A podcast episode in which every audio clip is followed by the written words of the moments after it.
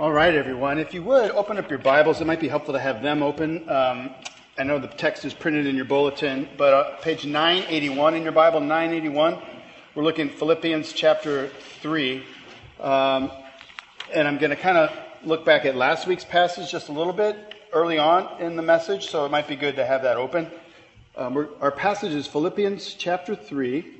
And we're starting in verse 12, and we're going to read through the first verse of chapter 4. It actually all kinds of goes together. I don't know who came up with those numbers originally, but uh, it all goes together. So you'll, you'll understand when we, when we read it. So last week in the message, we saw that, that Paul repudiated legalism.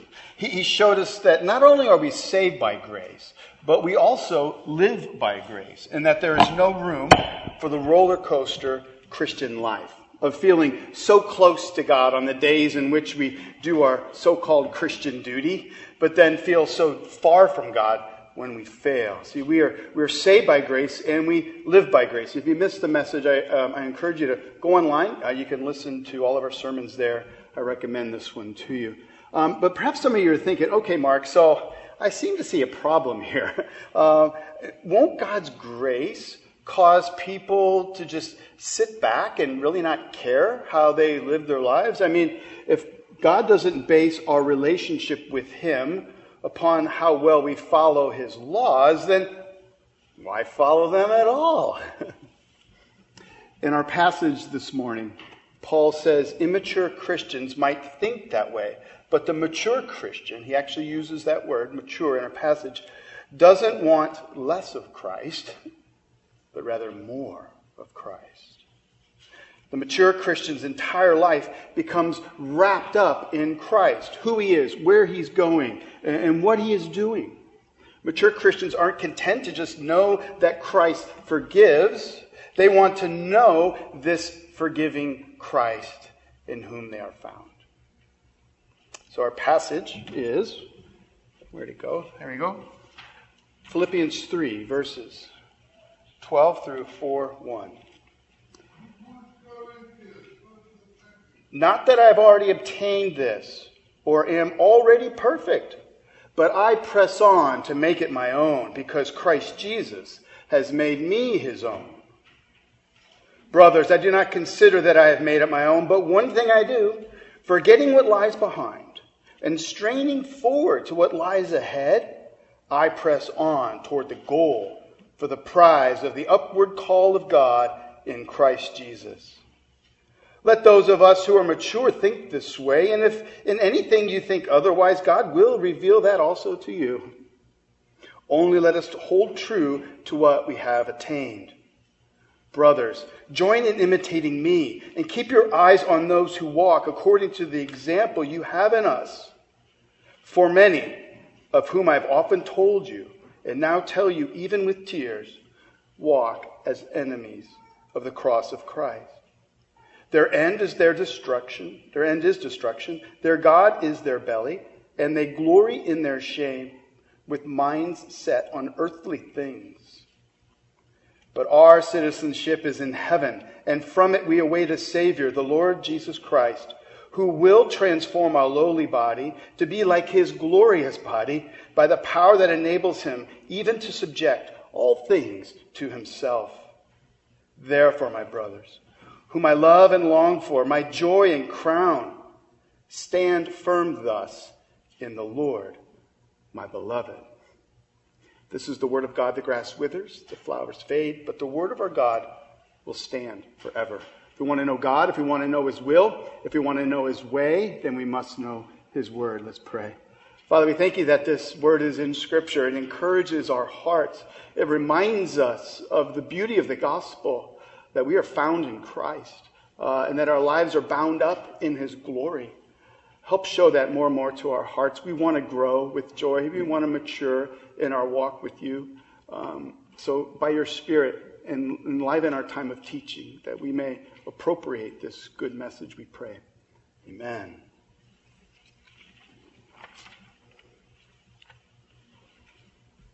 This church preaches too much grace. Those were the astounding, shocking words I heard from the new couple at our church back in St. Louis, the ones that I'd recruited as the youth director to teach Sunday school in the high school ministry. See, they had moved to the area about three or four months prior. They became good friends with the pastor. Uh, all of their high school age kids were just really nice and they looked well and well mannered. They dressed nicely. And as the youth director, even when your church gets bigger, I mean, we have a small church, we're always needing people to serve in Sunday school. It doesn't matter how big you get. You're always looking for somebody to help and to serve. Um, so here's what happened. One day I was sitting in this class where they were teaching, and they were supposed to be teaching from the assigned lesson in the book of Romans that all the classes were teaching. So, but they sat before these sophomore students and they said, open up your Bibles to 1 John 3, verse 9. And they read, he, they read this. No one who is born of God will continue to sin because God's seed remains in them. They cannot go on sinning because they have been born of God. And as they read that, they began to list off all the different types of sins that high school boys and girls were known to enter into. And they said, You cannot call yourself a Christian if you do any of them. And I looked around the circle of sophomore kids at these little legalists in the making, and they were all nodding their heads in approval. All except for Zach. Zach was the boy who carried a lot of shame and sorrow. He was the boy that I met with almost weekly for a couple years, who shared with me just struggles that he had, and I had to continually remind him that your righteousness is in Christ, that you trust in Him. And here he was, hearing from these teachers all of these sins, some of which were close to him in his life. And I could see by his body language that he was giving up. At the end of the class, I pulled the teachers aside and I asked them, Why didn't you teach from the assigned lesson in Romans? And they said, The woman spoke up and she says, Well, last week Last week we heard, we, we heard one of the students say a cuss word. And so we had to let them know that Christians don't cuss.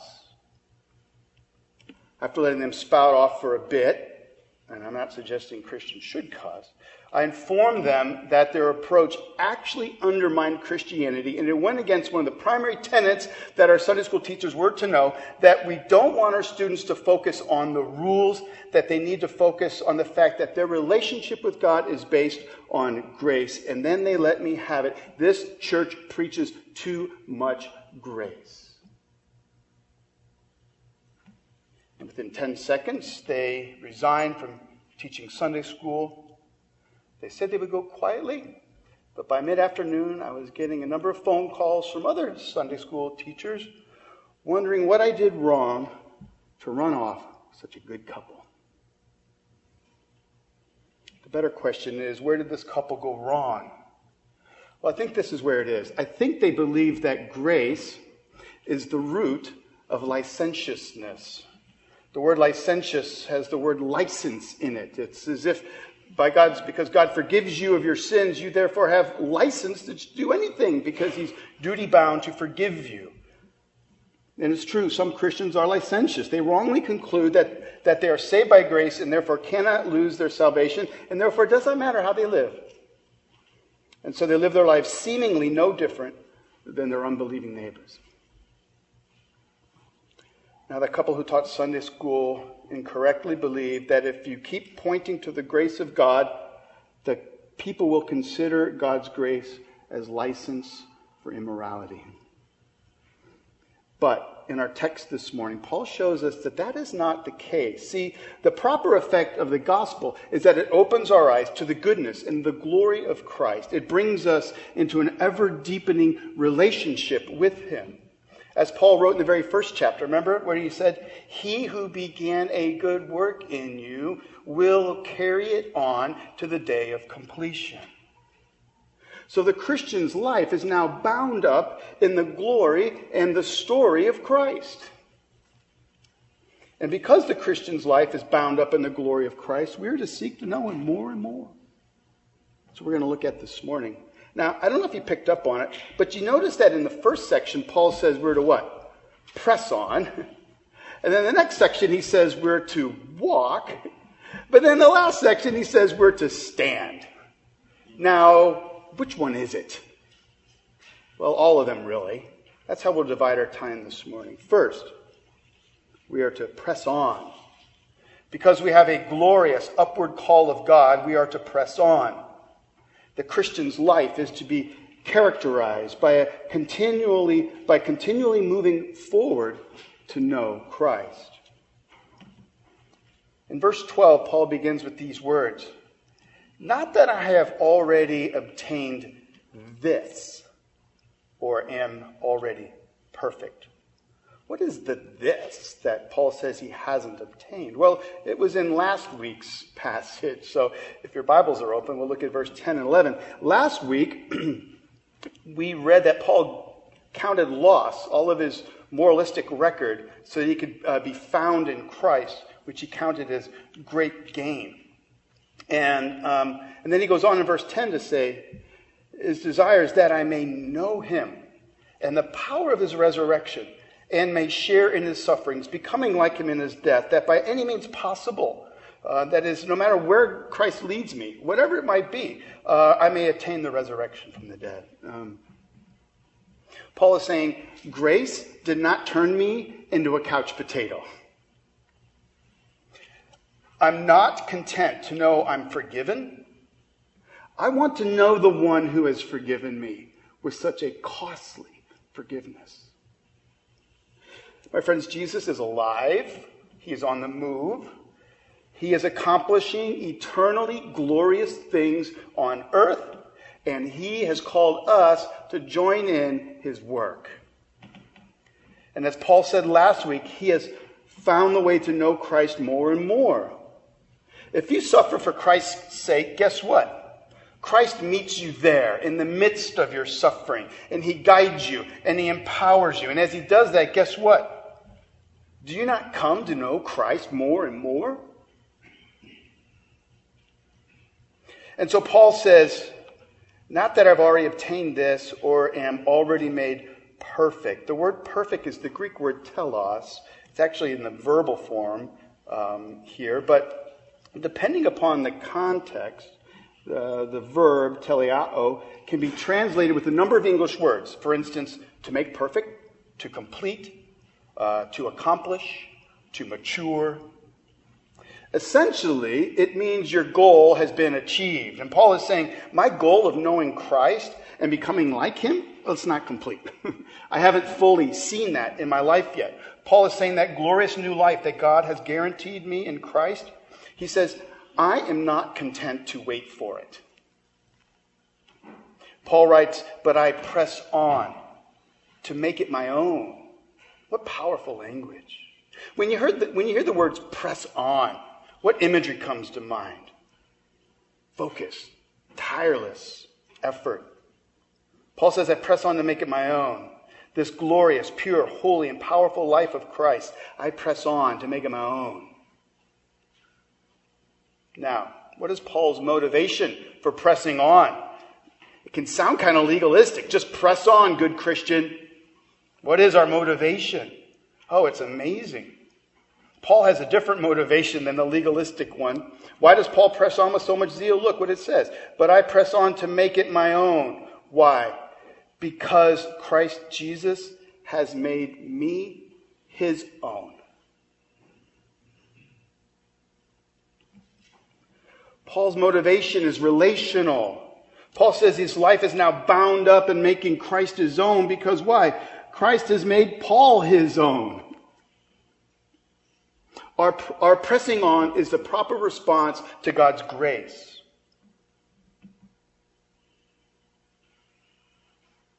What was Paul doing when Jesus made Paul his own? He had a different name, didn't he? His name was Saul at that point. Saul, Paul, was traveling to Damascus to do what? To round up Christians, to bring them back to Jerusalem, to try them for blasphemy, with the hope of having them executed. Paul was in no way looking for Jesus, but Jesus came looking for Paul. Christian, try to picture something similar in your own life. Jesus came to you. He made you his own. And he has called you personally so that you may know him personally. One day you will be perfect in this regard. You will see him face to face. One day you will, you will stand there before him and he will transform you into glory. That is the Christian hope. Paul is saying mature Christians delight in the fact that Christ knows them personally and that God has promised a day when he'll make us like Christ. We will rise from the dead into a new heavens on this earth. No longer will there be any sin or corruption no longer will we have any desires to sin. We will be transformed, body and soul, in powerful, glorious perfection.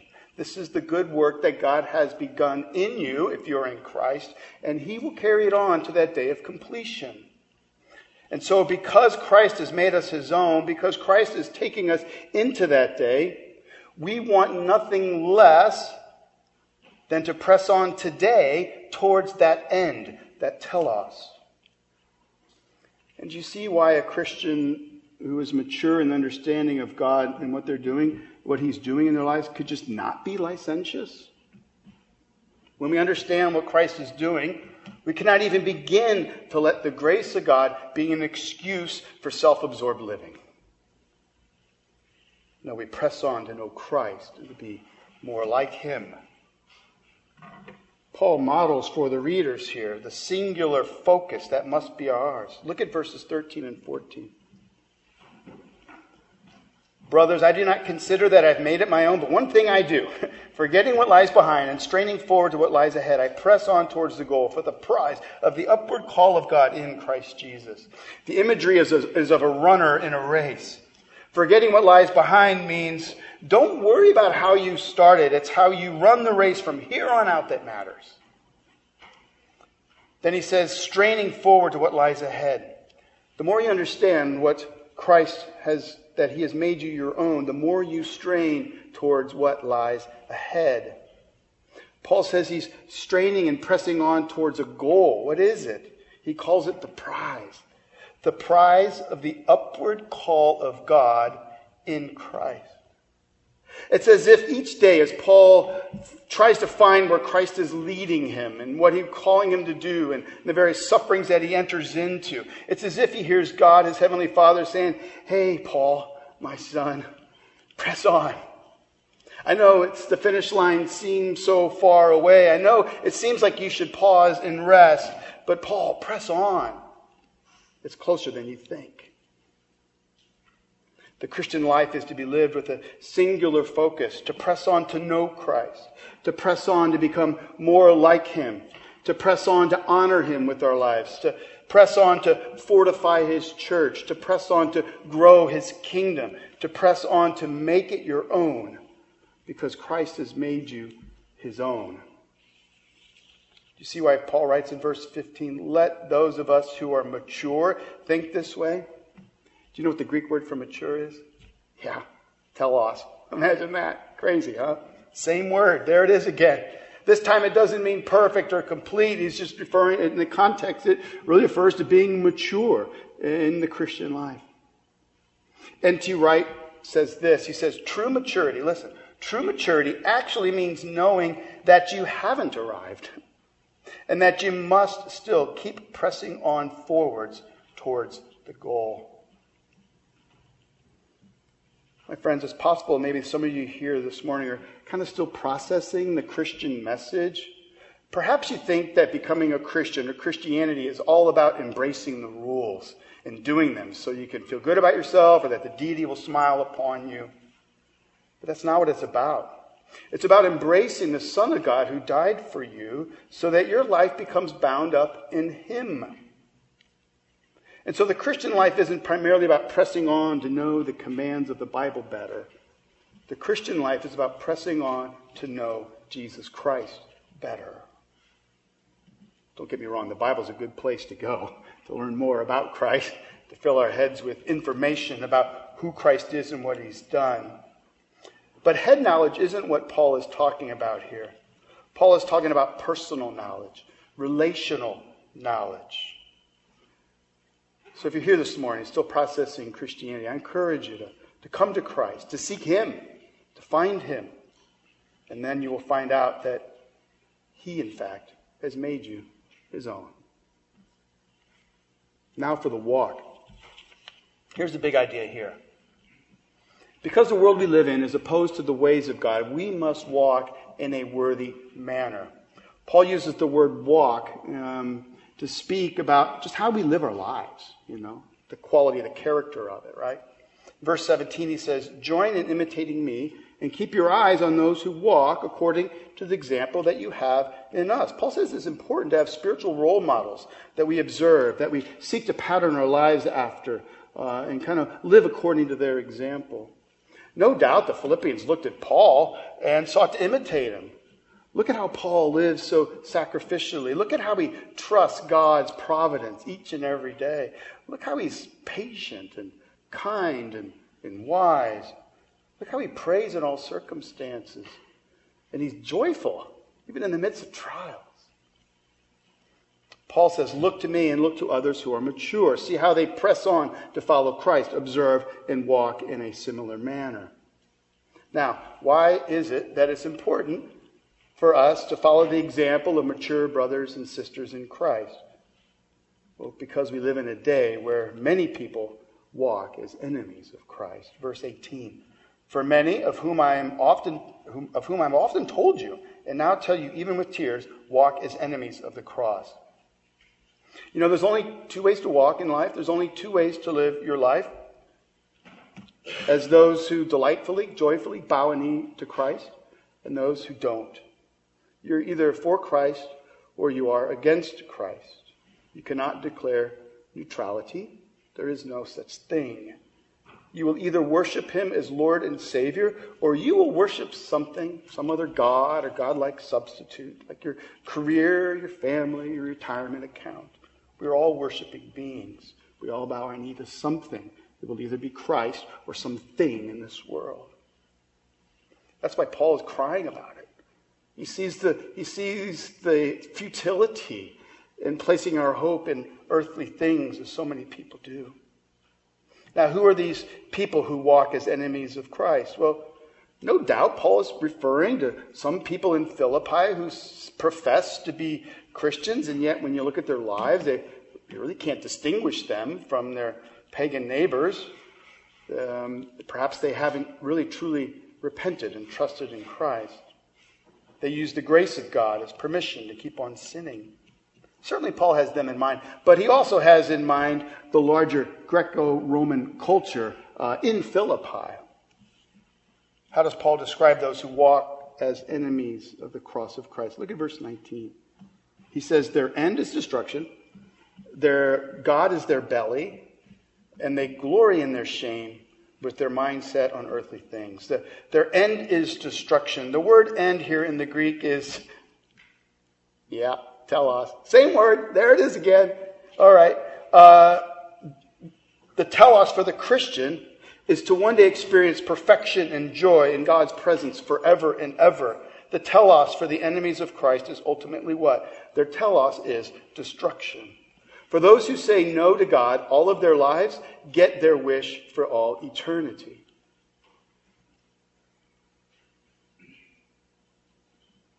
Paul also says their God is their belly. What does he mean by that? That sounds kind of silly. Um, belly is a metaphor for what people hunger for and therefore stuff into themselves. Picture, picture um, a big, fat, drunk king at a giant feast table, and he's just stuffing food into him, right? That is what we humans do with all kinds of selfish pleasures. You know, we take the good things that God has given us, like food and sex and possessions and, and careers, and, and, and instead of using them for God's glory, we exhibit sinful appetites for them and we stuff them in our bellies.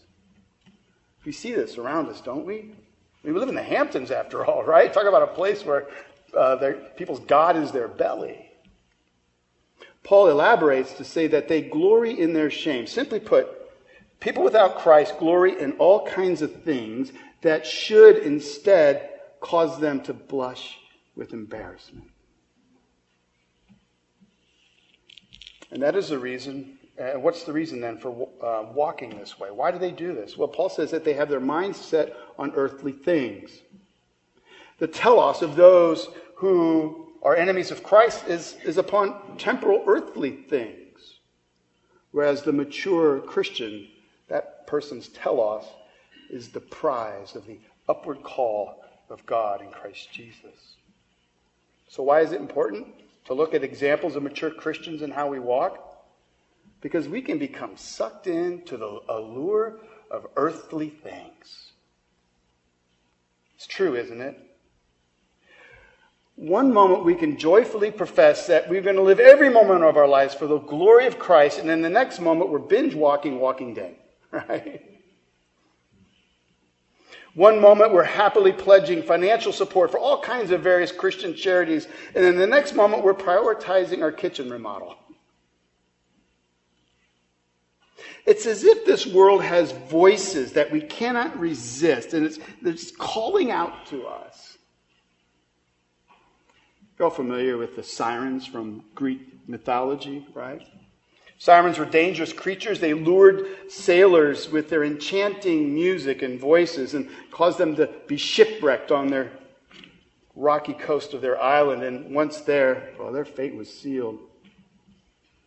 There are sirens in our world that are calling us today, earthly things that lull humanity into lethargy. How are we to fight the sirens' call? One way would be what you see in uh, Homer's epic, the Odyssey. Remember Odysseus? Remember what he did? Uh, he had his sailors on the ship plug their ears with wax, uh, and then t- he was tied by them to the mast so that when he heard the sirens call, uh, he couldn't uh, actually move towards them or respond. Now, we'd like to think that we could do that too, that in our flesh, we can bind ourselves to some sort of mast of self restraint. But our flesh is weak, isn't it? Christian, what are the siren calls that you're tempted to listen to? And how are we to silence their call? Perhaps there's another way, something different than Odysseus' way. Consider the way of Jason and the Argonauts on their, on their journey to find the golden fleece. Jason was warned that, that he, by, by the centaur, Chiron, that he needed to bring along with him uh, Orpheus. And when Orpheus heard the siren voices, what did he do? He drew out his lyre, that's kind of like a guitar, a stringed instrument, and he drowned out the sirens' voices by playing music more beautifully than they. My friends, that is the way of the gospel. Though our flesh is weak and it calls out to us and sings songs of earthly pleasures, the gospel is far more beautiful.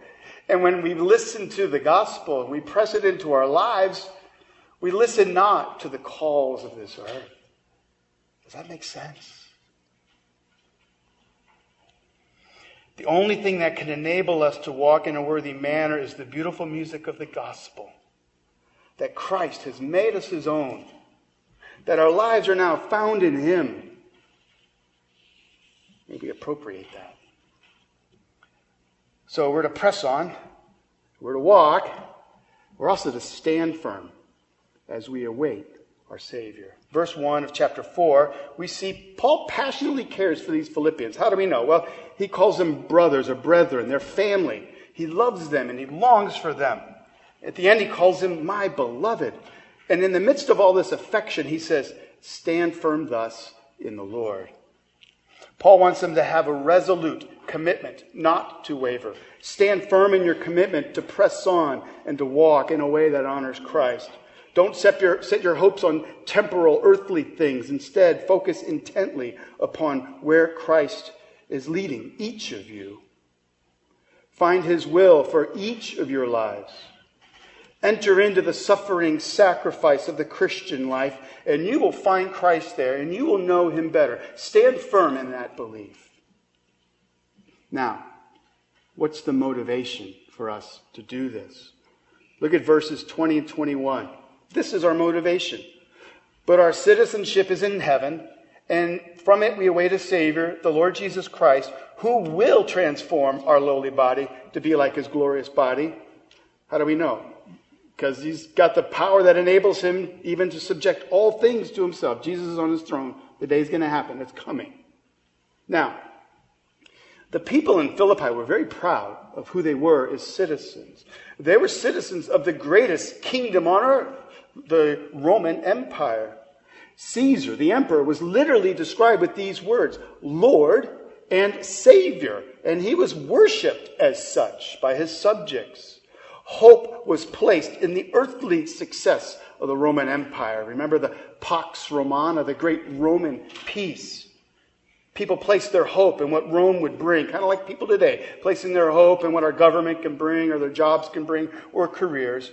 And the people in Philippi had a special place in the empire. That city actually was declared an official Roman colony. And tens upon tens of thousands of retired Roman soldiers moved there. Try to imagine 10 cent wing night at the local pub in Philippi. what a contrast to what Paul writes.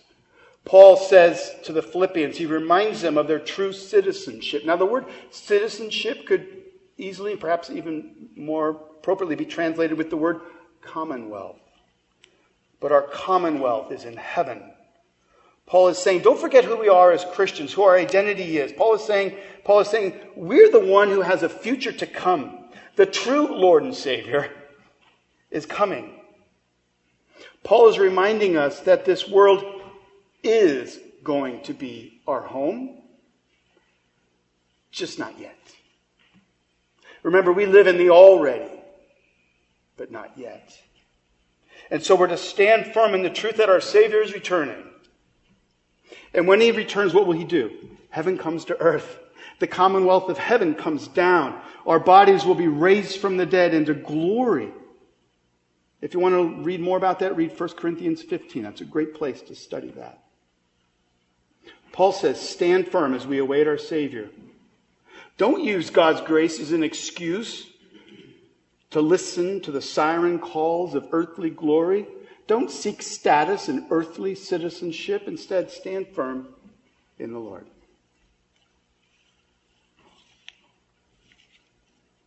Hopefully, this morning we've seen that the grace of God is not an excuse for self absorbed, licentious living. I know for some who are outside of Christianity, they look in and they see Christians, and what do they see? They see a lot of hypocrisy. I get it, but understand this. What we proclaim as Christians isn't that we now follow these rules well. We haven't yet arrived. That's what we profess. We profess that we can't be the people we know we should be. And therefore, we trust in Christ as our Savior. And out of that, we want to be who God is going to make us to be. And I know some Christians don't do a very good job of living in humility or, or, or really being a good example. But guess what? They're forgiven in Christ. And maybe they're just not mature. and maybe the more they walk with Christ, the more mature they'll become. And the more beauty you will see in them. But speaking to the Christians here, the grace of God is not an excuse to listen to the siren calls of earthly things. Because Christ has made you his own, you are to press on to know him because this world is full of enemies of Christ, you're to walk in a manner worthy of the gospel. And because our citizenship is in heaven and we await a Savior from there, we are to stand firm in the Lord. Now, one final story to drive home the importance of us maturing, for us to press on, to walk, and stand firm in his book, Don't Waste Your Life, which we've got three copies on the book table back there. I encourage you to pick it up and read it. It's a wonderful book. John Piper writes the following words I will tell you what tragedy is. I will show you how to waste your life. Consider a story from February 1998 edition of Reader's Digest, in which, which tells about a couple who, quote, took early retirement from their jobs in the Northeast five years ago when he was 59 and she was 51. Now they live in Punta Gorda, Florida, where they cruise on their 30 foot trawler, play softball, and collect shells. End quote. Piper writes At first, when I read it, I thought it might be a joke, a spoof on the American dream. But it wasn't. Tragically, this was the dream. Come to the end of your life, your one and only precious, God given life. And let the last great work of your life, before you give an account to your Creator, be this playing softball and collecting shells. Picture them before Christ on that great day of judgment. Look, Lord, see my shells. That is a tragedy. And people today are spending billions of dollars to persuade you to embrace the tragic dream. Over against that, I put my protest. Don't buy it. Don't waste your life. May the grace of God motivate us to forget what lies behind, strain forward to the goal, the upward call of God in Christ. Maybe one day hear those words we long to hear from Christ. Well done, my good and faithful servant. Let's pray.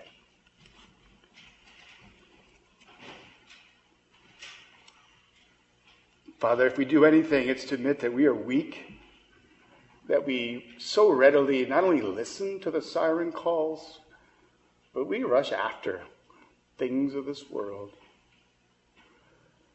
We take the things that you've given us to use for your glory and we use them for our own. We confess that. We thank you that in Christ we are now found. And we're going to strain forward today. We pray that you would remind us of the wonderful call of the gospel May that fill our hearts and minds. May we be motivated by grace to know our Savior and walk in Him, we pray. Amen.